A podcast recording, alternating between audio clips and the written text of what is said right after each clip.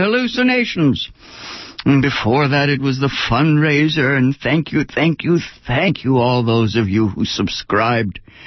God, it amazes me how many people are willing to subscribe to KPFA to pay for something that they could get for free. I guess some people still operate on the honor system. We couldn't do it without you. I, I go through agonies of guilt all the letters that I didn't answer, messages lost. I just, I just saved a little pile of letters. I was trying to excerpt them this morning, but you know, the cat ate my homework. I can't find them. So help me God. Uh, I think maybe, maybe it's time for me to get organized. My favorite expression lately, the Brits. Yes, they always say, we've got to get that sorted. Every day I get up and I say, I've got to get these things sorted. Uh, like hell, I, I don't think it's going to happen, people. Um, I had so many things the last couple of weeks that uh, I'm completely, what do you call that? Uh, uh, it's all scattershot. It's uh, the first thing I do need to do.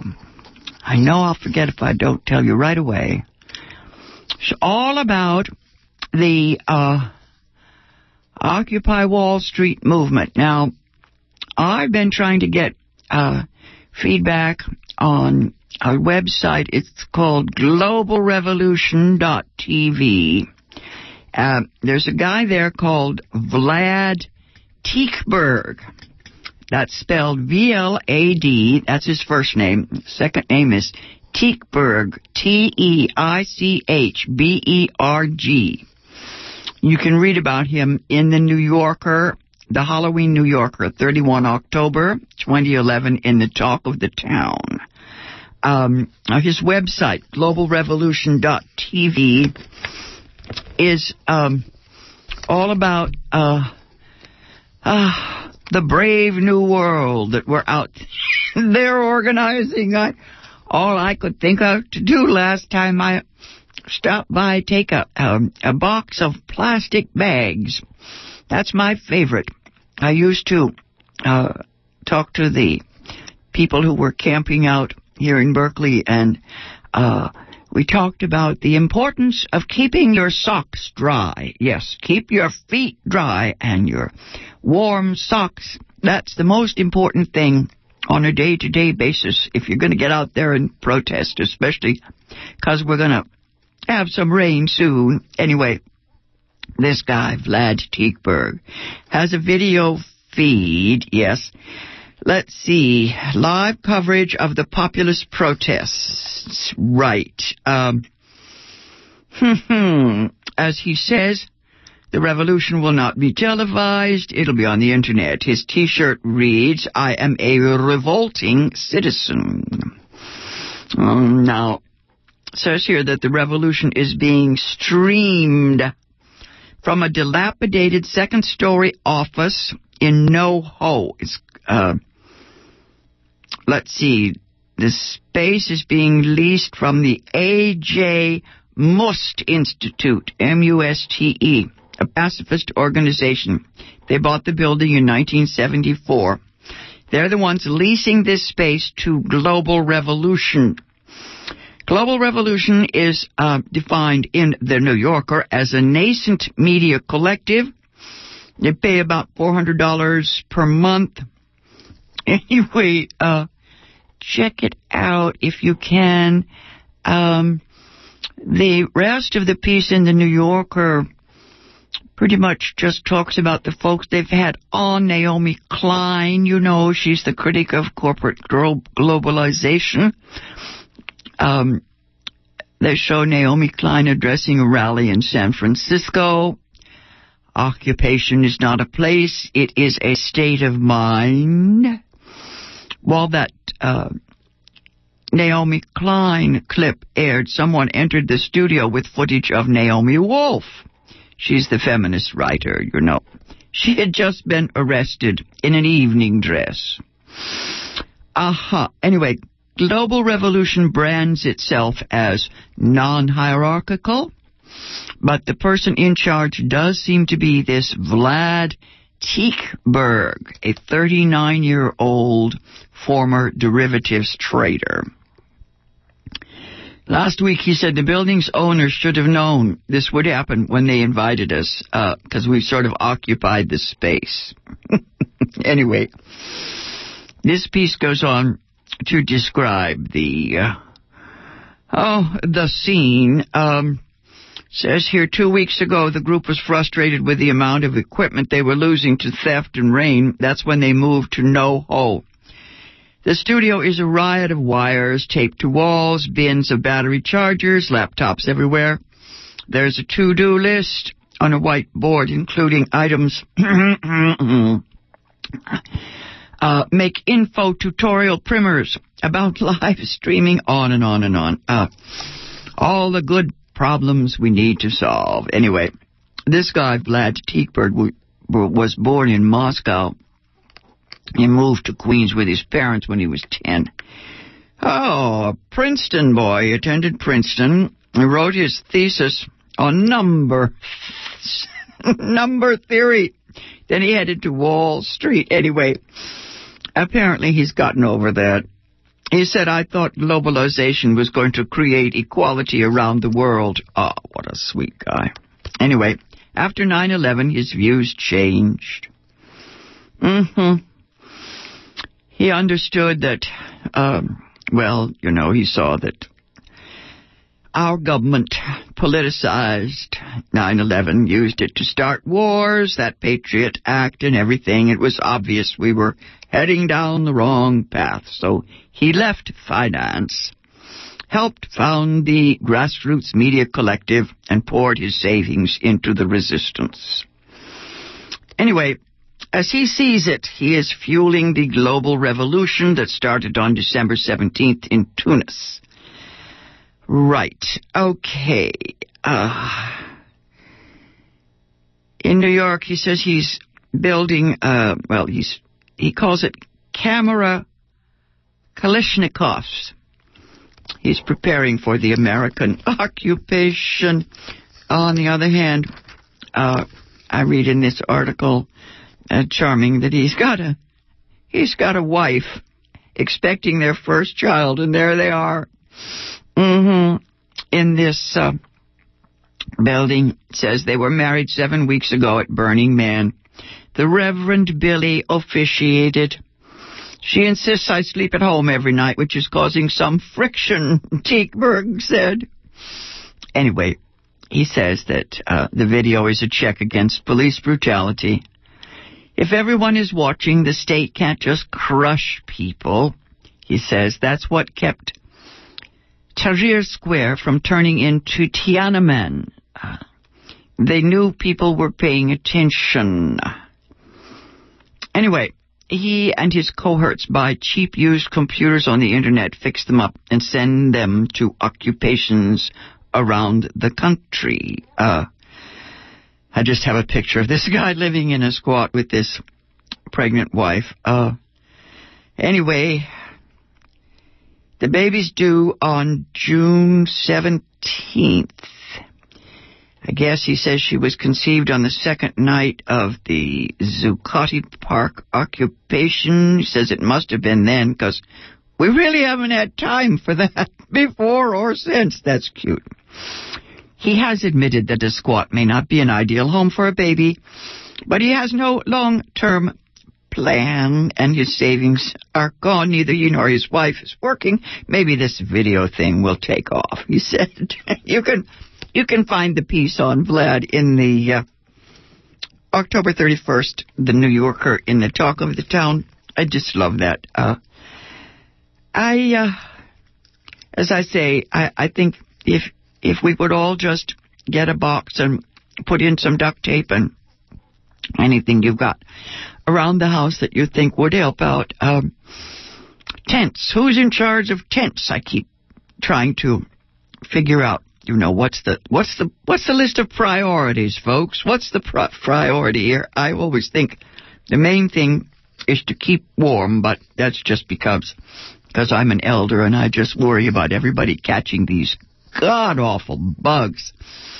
Please, please, please, take care. Remember that the flu um, kills a hell of a lot more people than uh, just about anything else, kids. Uh, I don't know why everybody I know is always uh, coughing, especially here in uh, in this season, and they always act as if it uh, it's just uh, what do you call uh, something they have to live through instead of something that they really should uh, try to cope with. Uh, I uh, got up late last night and I had been listening to the radio and uh, I got a little grim. I think it was when I heard that Dr. Conrad Murray had been found guilty of involuntary manslaughter. And I found myself wringing my hands again about the ways in which, one way or another, this culture seems to devour its artists and children. I was looking out over the the kids uh, occupying, yes, occupying the financial district. I, I remember Christmases we used to walk through the financial district in San Francisco. Christmas morning, it's empty. I loved it empty. You know, that would be fun. You know, nowadays, of course, maybe this Christmas, if we go down there on the morning of the 26th, the scene will be something entirely different. But, uh, I just kept thinking that this verdict hmm, in the death of Michael Jackson, it's just one more ambiguous, aching kind of irony. One more cry for meaning, you know. Uh, what is this vain hope that justice is, is obtainable, that we can put things right, yes. Who killed Michael Jackson? Who let him die? Where was the nurse? Yes. Where was the 24-7 caregiver the person obviously called for? Uh, my God, if they, as somebody said, if they're not going to take care of Michael Jackson, what's going to happen to the rest of us? Uh, who neglects the artists? Who kills them, these poets? Um, these special people and just, just all of us, these these archetypes, they're the ones who get the attention, the media focus. That's when we notice how hard it is to, what is it, uh, to take care of one another. You remember T.S. Eliot used to say, teach us to care and not to care. I could stand just some ordinary, old-fashioned chicken soup behavior on the part of friends and neighbors. But those people, the, the artists, there are demigods, are dreamers who killed Norma Jean. You remember the song? Who killed Elvis? Who killed Janis? Bob Marley. Surely now he, he, I think, killed himself, but I, I'm not too sure, of course. Marilyn Monroe calling up Peter Lawford, but he wasn't about to come over there. At least he didn't get there in time. Didn't get there at all. Um, Peter Lawford's last wife always tells the story of his guilt after the fact, you know. Elvis Presley and Janis Joplin, kind of people who, well, if nothing else, they were making so much money, you would think they'd be surrounded by support systems. People caring for them, looking out for them. I've got your back, you know. If for nothing else, just for the sake of a job. Uh, the uh, celebrities, the um, artists in our culture, their industries, their special talents, you know, just create corporations. Marilyn Monroe was this Aphrodite archetype. Golly, she had reached her late thirties, my God. She named her little home there Journey's End, she called it. 36, I think. I remember reading her autopsy here on KPFA. Um, she had, you know, gained a pound and a half, and she thought her number was up. She was calling Bobby Kennedy, getting the brush off. so many stories from her friends about calling and woman answering the phone and telling her to get lost. Anyway, uh, yes, then who was it I thought of the other night? Maria Callas.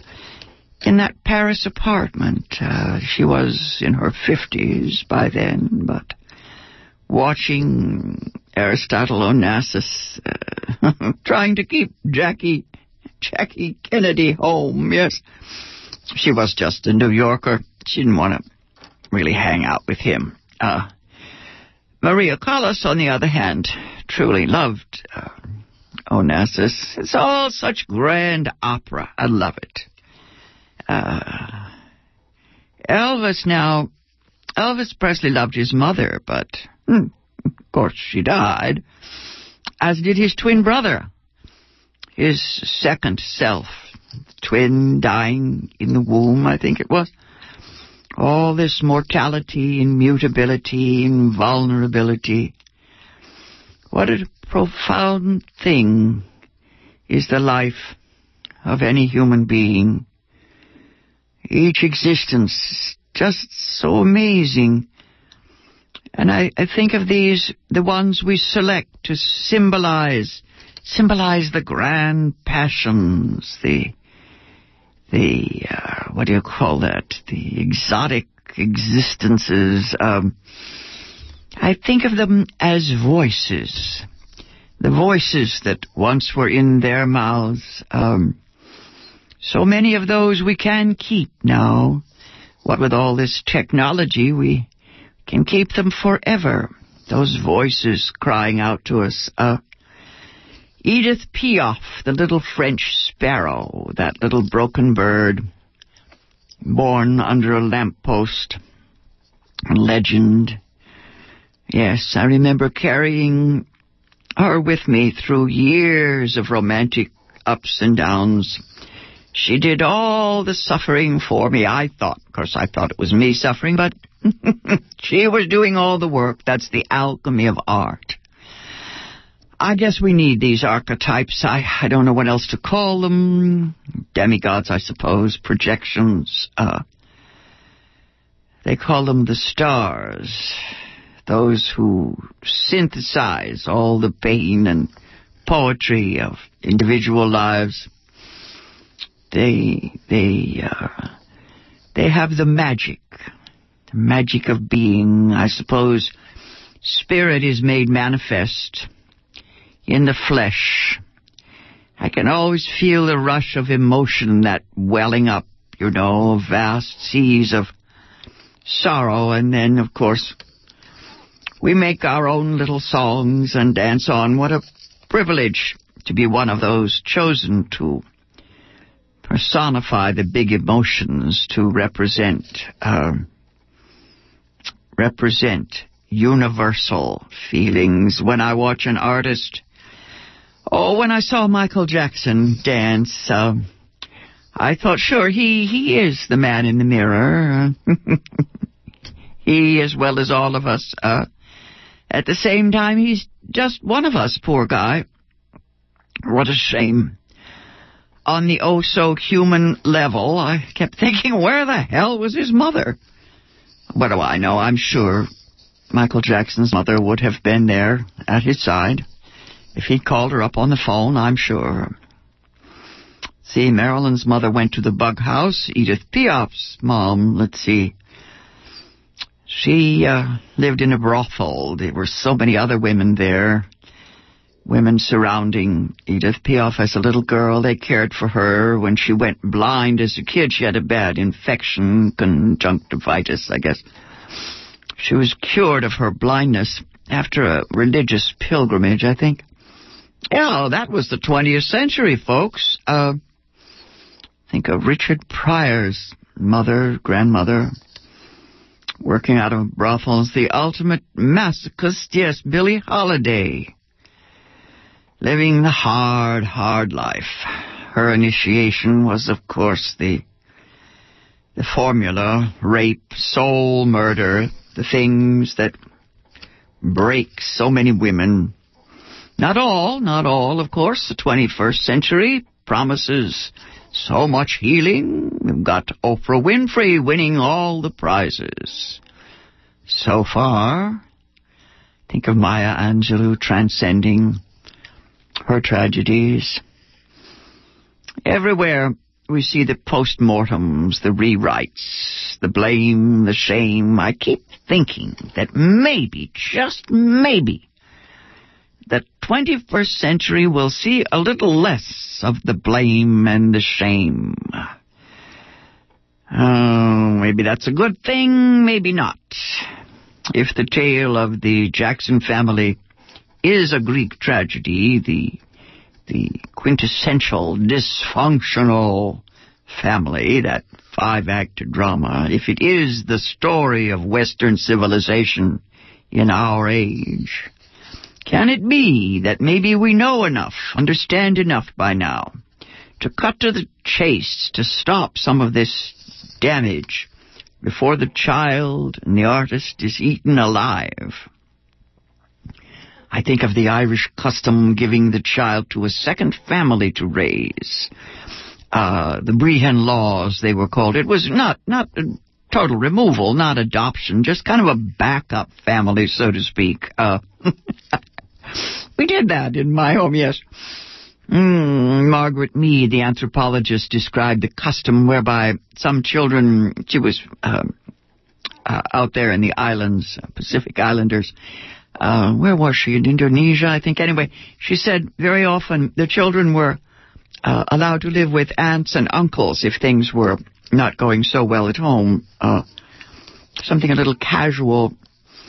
Uh, she she liked the idea, but she also liked the intensity that came with our incestuous nuclear families. Uh, I think that letting the child follow his feelings is a good idea. Uh, I like family setups in which the child can feel at home, say, with maybe an older sibling. Uh, I think that works, but uh, I just remember several times finding myself in that arrangement. I was always sorry as hell when I had to return. Um, my father would remarry, and I was sent back to the the, the, the nuclear household, yes, my best years actually were spent with the uh, renegade friends that I knew uh, when my mother was alive, the uh, uh what I would call the surrogate mothers. Uh, they were my family, uh, even when I had to go home to Daddy. I wonder if Michael Jackson ever found his family. I like to imagine I would like to imagine him with Elizabeth Taylor, hanging out out in the other world. They were very close for all sorts of reasons. I just think of the crowd at Elizabeth Taylor's palace in the netherworld. Richard Burton held at bay, you know, when he's had too much to drink, but loved and cared for all the same. Be Roddy McDowall there and several of the gay actors that Elizabeth was pals with. They would distract um, Burton, you know.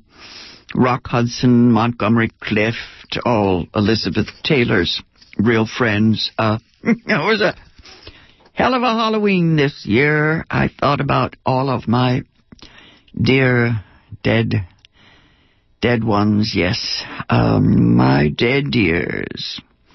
All those far out ghosts of yesteryear.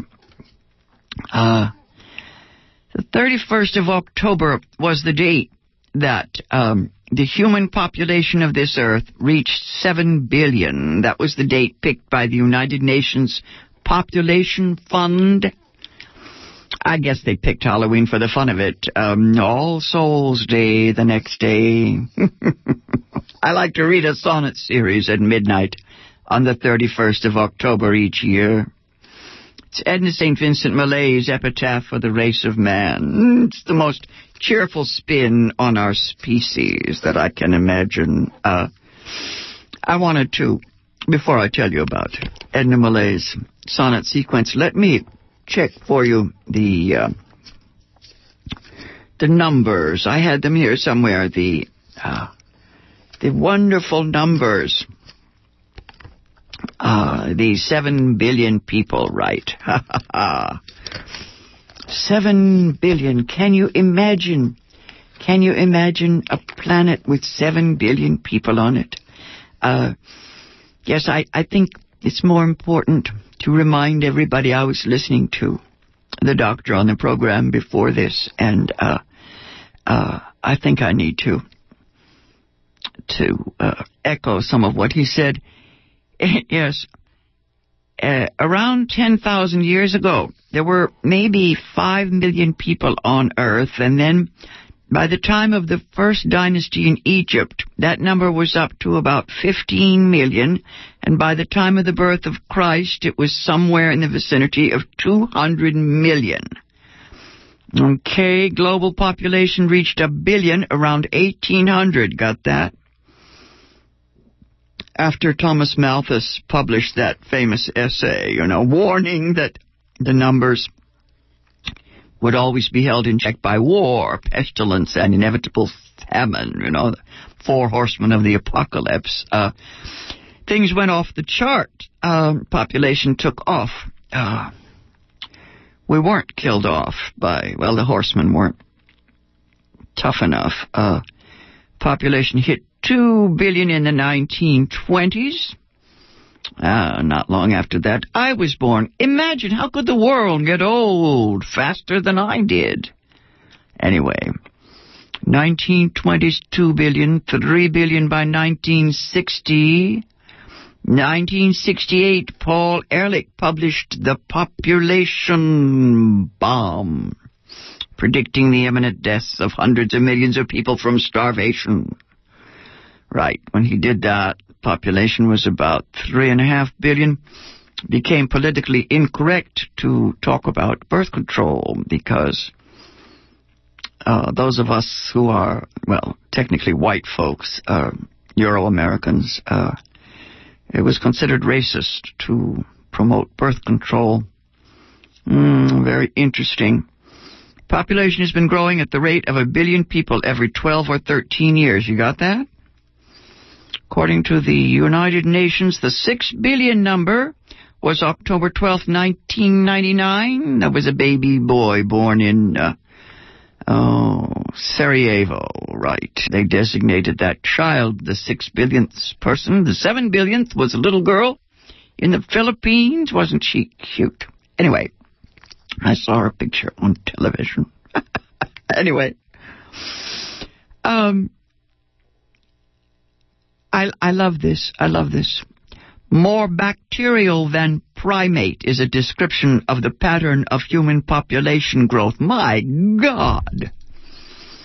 Predicting where the numbers will go from here is at least pretty straightforward.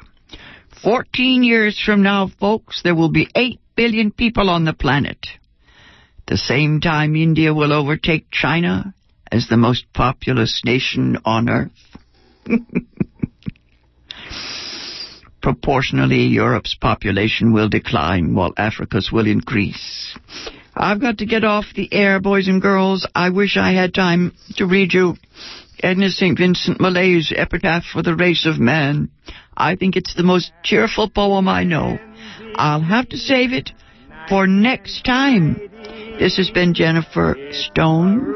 Uh, I will be back on the air, God is willing, next Tuesday at 3 o'clock. Until then, go easy. And if you can't go easy, go as easy as you can.